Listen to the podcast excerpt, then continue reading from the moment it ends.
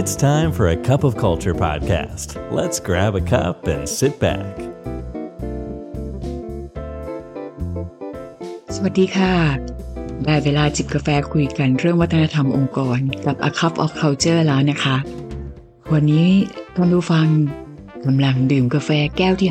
500 กับดิฉันชุติมาศรีบำรุงศาสตร์ค่ะ หรือขออนุญาตแทนตัวเองนะคะว่าพี่ชุ อย่างที่หลายๆคนเรียกกัน วันนี้เป็นกาแฟแก้วแรกนะคะ ของพี่ชูที่จะมาร่วมดื่มและพูดคุยกับท่านผู้ฟังทุกท่าน ตั้งแต่วันนี้เป็นต้นไป แต่ก่อนที่เราจะเข้าไปคุยกันนะคะ ในเรื่องราวเกี่ยวกับวัฒนธรรม ประเด็นต่างๆ ที่น่าสนใจรวมทั้งประสบการณ์ ข้อคิดทิปส์ต่างๆ เคล็ดลับในการที่จะนำมาช่วยกันสร้างวัฒนธรรมที่เราต้องการเนี่ยพี่ต้องขอขอบพระคุณนะคะ ทางคุณสุรัตน์หรือคุณบอลนะคะ ฟาวเดอร์ของทาง A Cup of Culture รวมทั้งน้องๆทีมงานนะคะ ที่เปิดโอกาสให้พี่ชูได้มาเป็นส่วนหนึ่งในการพูดคุยนะคะ แล้วก็ได้แชร์ประสบการณ์เกี่ยวกับวัฒนธรรมขององค์กร ให้กับพวกเราเพื่อที่จะเป็นประโยชน์นะคะในการที่จะนำไปใช้นำไปเป็นเกร็ดเล็กเกร็ดน้อยสำหรับการพัฒนาองค์กรของพวกเราให้มีวัฒนธรรมที่เป็นที่ต้องการต่อไปนะคะ ทำไมเราถึงต้องพูดกันเรื่องของวัฒนธรรม เวลาเราพูดถึงถึงเรื่องของวัฒนธรรมเนี่ย ก็ต้องบอกว่า วัฒนธรรมน่าจะเทียบได้กับวิถีการดำรงชีวิต น่าจะเทียบได้กับการสร้างความเชื่อ น่าจะเทียบได้กับค่านิยมต่างๆ ที่บุคลากรในองค์กร ไม่ว่าจะเป็นระดับผู้นำระดับเจ้าของกิจการ ระดับพนักงาน ระดับหัวหน้างานหรือใครก็แล้วแต่รวมทั้งลูกค้า ผู้ค้าของเรานะคะ ที่เขามองเห็นถึงความเป็นตัวตนขององค์กรของเรา ว่าเรามีวิธีการ เรามีกระบวนการ เรามีแนวทาง เรามีเป้าหมายอย่างไร ในการที่จะขับเคลื่อนองค์กรของเรา ไปสู่เป้าหมายที่องค์กรเราต้องการแล้วมันก็เป็นสิ่งที่พิสูจน์มานักต่อนักแล้วนะคะว่า องค์กรที่จะประสบความสำเร็จ สามารถที่จะสร้างความยั่งยืนนะคะ อย่างที่เราเรียกกันปัจจุบันนี้ว่า sustainability เนี่ย ถ้าองค์กรไหนเนี่ยมีความชัดเจน มีความเป็นตัวตน มีอัตลักษณ์ที่เกี่ยวข้องกับวัฒนธรรม ที่ชัดเจนแน่นอน รวมทั้งการยึดถือและปฏิบัติ ให้มันสอดคล้องกับสิ่งที่องค์กรต้องการโดยบุคลากรภายในองค์กรแล้วเนี่ยแน่นอนเลยว่าองค์กรเหล่านั้นจะเป็นองค์กรที่ประสบความสำเร็จอย่างแน่นอนสำหรับในเดือนพฤษภาคมนี้นะคะ ก็เป็นเดือนแรกที่พี่รุจะมา พูดคุยกับพวกเราพร้อมกับจิบกาแฟกันไป ก็แพ็กเกจนะคะ กาแฟมาทั้งหมดสี่ถ้วยที่จะนำมาคุยกับพวกเราตลอดระยะเวลาสี่ห้าสัปดาห์ในเดือนพฤษพฤษภาคมนี้นะคะสำหรับในสัปดาห์นี้นะคะ ในกาแฟแก้วแรกนี้ก็คงอยากจะให้เปิดฟ้ากล่องออกมานะคะ ให้ได้รู้ก่อนว่ากาแฟที่พี่ชูจะนำมาเล่าให้พวกเราฟัง แล้วมาจิบร่วมกันเกี่ยวกับเรื่องของวัฒนธรรมองค์กร มีประกอบไปด้วยอะไรบ้างนะคะ หลายๆคนเนี่ยคงจะเคยหรือคุ้นชิน หรือเคยได้ยินนะคะ กับประโยคประโยคหนึ่งซึ่งมักจะถูกนำมาพูดถึงเวลาที่เราต้องการจะปรับเปลี่ยนวัฒนธรรมองค์กร หรือสร้างวัฒนธรรมองค์กรแบบใหม่ที่ต้องการ เพื่อให้เกิดความเป็นตัวตนที่ชัดเจนให้สอดคล้องกับสิ่งใหม่ ๆ ที่เกิดขึ้นในองค์กรนะคะ ประโยคที่ว่าก็คือ culture eats strategy for breakfast ซึ่งเป็นประโยคที่กล่าวขึ้นโดยคุณปีเตอร์ดรักเกอร์นะคะ หลาย ๆ ท่านคงจะรู้จักท่านเป็นอย่างดี ก็คือท่านเป็นบิดาแห่งการบริหารยุคใหม่ปัจจุบันก็ได้ล่วงลับไปแล้วนะคะเพราะอะไรคะเพราะว่า ไม่ว่าคุณไม่ว่าองค์กรของคุณ จะมีกลยุทธ์ที่ดีมากน้อยแค่ไหน ไม่ว่าคุณจะมีเทคโนโลยีที่ดีมากน้อยแค่ไหน ไม่ว่าคุณจะมีเงินทุนที่ดี ไม่ว่าคุณจะมีกระบวนการที่ดีมากน้อยแค่ไหน แต่ถ้าหากคุณขาดบุคลากร ที่มีความเข้าใจถึงบริบทของวัฒนธรรมก็คือวิธีการที่เราจะอยู่ร่วมกัน วิธีการที่เราจะทำงานร่วมกัน วิธีการที่เราจะส่งมอบ สินค้าผลิตภัณฑ์ วิธีการที่เราจะสร้างความพึงพอใจให้กับลูกค้า สร้าง engagement ร่วมกันในองค์กร ให้มินสอดประสานไปกับกลยุทธ์ทิศทางหรือเป้าหมายขององค์กรแล้ว แน่นอนค่ะว่า องค์กรที่จะประสบความสำเร็จนั้นเป็นไปได้ยากยิ่งนักและจากประสบการณ์การทำงานในแง่ของการบริหารงานองค์กรและบุคลากรมากว่า 30 ปีที่พี่ชูผ่านมาเนี่ย ก็คงต้องบอกว่าการสร้างวัฒนธรรมองค์กรเนี่ยที่ฟังดูเหมือนจะเป็นเรื่องง่าย แต่ทำได้ยากเนี่ยมันเกิดขึ้นกับทุกองค์กร ในขณะที่หลาย ๆ องค์กรเนี่ยก็ยังคงพยายามหาวิธีการหากระบวนการ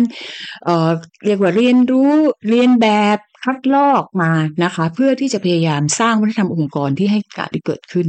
แต่ก็ต้องถามตัวเองว่า แล้ววัฒนธรรมองค์กรต่างๆ เหล่านั้นเนี่ยมันเกิดขึ้นได้จริงอย่างที่เราต้องการหรือไม่ ถ้าเราจะมาพูดกันถึงสิ่งที่ผ่านมาที่พี่ชูเห็นเนี่ย บางทีเนี่ยการสร้างวัฒนธรรมองค์กรเนี่ยมีวิธีที่มาที่ไปแตกต่างกัน บางบริษัทอาจจะเกิดจากความอยากของผู้บริหารระดับสูง บางบริษัทอาจจะเกิดจากการที่มีนโยบายสั่งตรงลงมาจากบริษัทแม่ที่ต่างประเทศ บางบริษัทอาจจะต้องการสร้างวัฒนธรรมองค์กร เพราะว่ามีปัญหาในเรื่องของการบริหารบุคลากร บางบริษัทอาจจะมีปัญหาเรื่องของการบริหารธุรกิจ แต่ทั้งหมดทั้งมวลเนี่ยก็ผ่านกระบวนการทำมากมายนะคะ เส้นทางของการทำสร้างวัฒนธรรมองค์กรเนี่ยมันมาตั้งแต่สมัยก่อนเนี่ยตั้งแต่มันยังไม่มีการมัดรวม เราจะพูดกันถึงแค่เรื่องของค่านิยมองค์กรบ้างควรจะมีค่านิยมที่เหมือนกันบ้างควรจะต้องมีพฤติกรรมบ้างต่างๆแต่มันยังไม่ได้มีการขมวดรวม มันยังไม่ได้มีการเอามาประกอบร่าง เพื่อที่จะทำให้การผลักดันหรือการขับเคลื่อน หรือการปลูกฝังวัฒนธรรมองค์กรที่แท้จริงมันเกิดขึ้น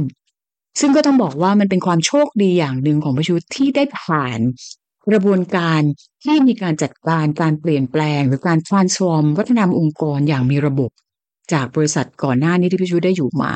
ดังนั้นก็จึงอยากจะเอาประสบการณ์ตรงนั้นเนี่ยมาเป็นเหมือนบัตรทางด่วนให้พวกเราอะนะคะ เพื่อที่จะนำไปใช้ได้อย่างรวดเร็ว และสามารถที่จะไปประยุกต์ได้อย่างไม่ยาก ซึ่งองค์ประกอบหลักๆของการ ที่เราจะสร้างกระบวนการที่สำคัญในการสร้างวัฒนธรรมองค์กรที่ยั่งยืนและเกิดขึ้นจริงได้เนี่ยนะคะ อันนี้เนี่ยต้องบอกว่าไม่ใช่เป็นของใหม่ เพียงแต่ว่าการที่จะเอามาประกอบร่างตรงนั้นเนี่ยเราได้เห็นถึงองค์ประกอบหลักๆ ของมันแล้วหรือยัง ซึ่งองค์ประกอบหลักๆ เหล่านั้นเนี่ยมันอยู่ด้วยกันสี่เรื่อง เรื่องที่หนึ่งก็คือการกำหนดพฤติกรรมที่ใช่ หรือที่เราเรียกมันว่า behavior เรื่องที่สองก็คือการกำหนดกระบวนการ ระบบวิธีการในการขับเคลื่อนหรือ System เรื่องที่สามก็คือการผลักดันนะคะการสร้างอัตลักษณ์ของทางวัฒนธรรม ให้เกิดขึ้นจริง หรือซิมโบลในองค์กร และเรื่องสุดท้ายก็คือการสร้างความเชื่อมั่นเหมือนการเล่าเรื่อง หรือที่เราเรียกในบริบทสมัยใหม่ว่า storytelling ค่ะซึ่ง กระบวนการต่างๆ เหล่านี้เป็นโมเดลซึ่งพี่ชูเนี่ยเรียนรู้มาจากวิธีการที่ Microsoft ใช้ในการสร้างวัฒนธรรมองค์กรของเขาให้เกิดขึ้นจริง เปลี่ยนองค์กรซึ่งมีความเข้มแข็งทางด้านวัฒนธรรมองค์กรก่อนการ transform กลายมาเป็นองค์กรรุ่นใหม่ยุคใหม่ที่ประสบความสำเร็จมาจนถึงทุกวันนี้องค์ประกอบแรกที่สำคัญและเป็นจุดเริ่มต้นเลยของการขับเคลื่อนวัฒนธรรมองค์กรใหม่ก็คือเรื่องของพฤติกรรมที่ต้องการ จะต้องมีการกำหนดนะคะ พฤติกรรมที่เราต้องการให้บุคลากรของเราเนี่ย ปฏิบัติตัวให้เป็นไปตามทิศทางต่างๆเหล่านั้นขณะเดียวกันยังไม่ใช่ปฏิบัติเพราะว่าถูกบังคับแต่จะต้องมีการปรับในเรื่องของความเข้าใจ การยอมรับ การบายอินนะคะ ซึ่งเป็นเรื่องของ mindset เช่น เราต้องการที่จะให้คนของเราเนี่ย เป็นคนที่มี customer centricity เขาจะต้องมีพฤติกรรมอย่างไรในการที่จะต้องเป็น customer centricity เขาจะต้องเป็นคนที่มี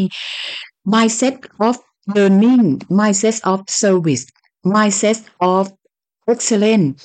go extra mile กับการที่เขาจะต้องทำบริการต่างๆให้กับลูกค้าหรือส่งมอบผลิตภัณฑ์ที่ดีให้กับลูกค้า มันจะต้องมีการฝึกหัด ผ่านกระบวนการหรือผ่านเขาเรียกว่าบริบทในการทำงาน ไม่ว่าจะเป็นการทำงานในชีวิตประจำวัน วิธีการพูดคุยระหว่างหัวหน้างานกับลูกน้อง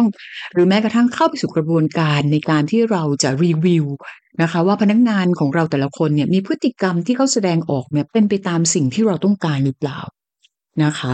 ขณะเดียวกันเนี่ยมันก็จะต้องไปมองถึงวิธีการที่เราเนี่ยเวกก็ไนสิ่งที่เขาทำด้วย เราแวลูในสิ่งที่เขาทำในเราแวลูในสิ่งที่เขาเปลี่ยนแปลงด้วย มันจึงจะทำให้เกิดพฤติกรรมที่เราต้องการอันนั้นก็จะเป็นองค์ประกอบแรกนะคะ ของการสร้างวัฒนธรรมในองค์กรให้ยั่งยืน องค์ประกอบที่สองซึ่งพี่กุ๊กผมว่าองค์ประกอบเนี้ยเป็นองค์ประกอบหลักที่สำคัญมากเลย แล้วหลาย ๆ ครั้งเนี่ยมันเป็นองค์ประกอบที่หลาย ๆ องค์กรเนี่ยประสบความล้มเหลวในการเปลี่ยนแปลงวัฒนธรรม องค์ประกอบที่ว่าก็คือ การกำหนดระบบกระบวนการหรือวิธีการขับเคลื่อน เพื่อให้เกิดการเปลี่ยนแปลงวัฒนธรรมองค์กรที่เราต้องการ หรือที่เราเรียกว่า system เพื่อที่เราเนี่ยจะสามารถนะคะใช้กระบวนการหรือระระบบต่างๆ เหล่านี้ในการวัดถึงการเปลี่ยนแปลง ความก้าวหน้า วัดถึงแรงต้าน วัดถึงความคาดหวังของคนของเราเป็นการเช็คสอบ ข้อสมมติฐานของการเปลี่ยนแปลง และสำคัญที่สุดก็คือใช้ในการวัดความสำเร็จของการเปลี่ยนแปลงเหล่านั้นเวลาพี่ชุมพูดถึงระบบหรือกระบวนการเนี่ยอยากให้มองว่ามันจะต้องครอบคลุมทั้ง business cycle นะคะ และ life cycle ของพนักงงานคนหนึ่งเข้ามา ซึ่งในรายละเอียดต่างๆ เหล่านี้เนี่ยเราจะคุยกันใน กาแฟถ้วยถัดไปในสัปดาห์ถัดๆไปค่ะองค์ประกอบที่สามนะคะ ซึ่งก็สำคัญไม่แพ้กับสองเรื่องแรกที่เราได้พูดถึงก็คือ การผลักดันผ่านการสร้างอัตลักษณ์ของวัฒนธรรม หรือ symbol นั่นเอง มันเป็นการสร้างสภาพแวดล้อมที่สะท้อนนะคะ วัฒนธรรมขององค์กรที่เราต้องการ ไม่ใช่แค่เรื่องของ physical นะคะ แต่มันจะต้องใส่บริบทต่างๆ ที่สร้างความรู้สึกให้เข้าถึงเข้าใจและมีส่วนร่วม อาจจะเป็นเรื่องของการสร้างสภาพแวดล้อมในการทำงาน สร้างบรรยากาศในการทำงาน สร้าง activity ต่างๆ สร้าง community ต่างๆ แคมเปญต่างๆ การสร้างแบรนด์ ไม่ว่าจะเป็นแบรนด์ในมุมของผลิตภัณฑ์หรือ Product แคมเปญลูกค้านะคะ หรือว่า partner ที่เกี่ยวข้องกับเรา สิ่งต่างๆเหล่านี้เนี่ยเป็นการสร้างอัตลักษณ์เพื่อที่จะทำให้วัฒนธรรมองค์กรของเราเนี่ย มันส่ง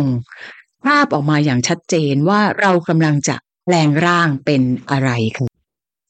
และเรื่องสุดท้ายซึ่งเป็นองค์ประกอบที่สำคัญที่สุดอีกเรื่องหนึ่งก็คือ เรื่องของการสร้างความมั่นใจและความเชื่อมั่นผ่านกระบวนการการเล่าเรื่อง หรือที่เราเรียกว่า storytelling ในอดีตเนี่ยเรามักจะได้ยินอยู่เสมอนะคะ ว่าความล้มเหลวอย่างหนึ่งของการเปลี่ยนแปลงในองค์กรเกิดจาก การล้มเหลวในการสื่อสาร และแน่นอนค่ะ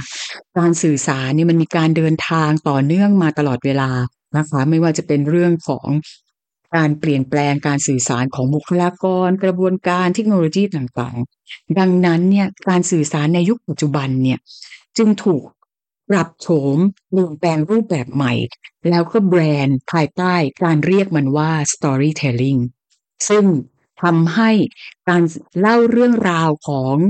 เส้นทางการเปลี่ยนแปลงวัฒนธรรมขององค์กรนั้นเนี่ยมันใกล้ชิดและสอดคล้องกับตัวบุคคลที่มีผลกระทบจากการเปลี่ยนแปลงนั้นๆ มากยิ่งขึ้นค่ะและทั้งสี่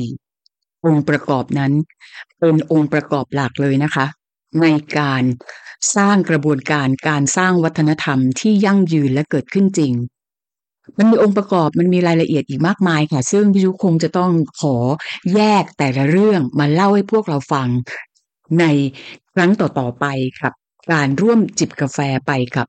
Cup of Culture นะคะ ตลอดเดือนพฤษภาคมอย่างที่ได้เล่าให้ฟังในเบื้องต้นที่ผ่านมานะคะ เวลาผ่านไปเร็วมากเลยค่ะ ถึงตอนนี้กาแฟแก้วแรกของพี่ชุก็หมดลงแล้วค่ะสำหรับวันนี้ เราจะกลับมาพบกันใหม่นะคะ กับกาแฟแก้วต่อไปค่ะ แล้วก็อยากให้พวกเราติดตามนะคะว่าสิ่งที่จะเป็นการสร้างวัฒนธรรมองค์กรที่ยั่งยืนนั้นทำได้อย่างไรค่ะ สิ่งสำคัญที่สุดนะคะ ที่เราหลีกเลี่ยงไม่ได้อย่างแน่นอนเลยค่ะ ว่าไม่ว่าเราจะตั้งใจหรือไม่ก็ตาม วัฒนธรรมจะเกิดขึ้นอย่างแน่นอน แล้วทำไมล่ะคะทำไมเราจึงจะไม่มาช่วยกันสร้างวัฒนธรรมองค์กร ในแบบที่เราต้องการกันล่ะคะแล้วพบกันใหม่ในครั้งหน้านะคะ สวัสดีค่ะ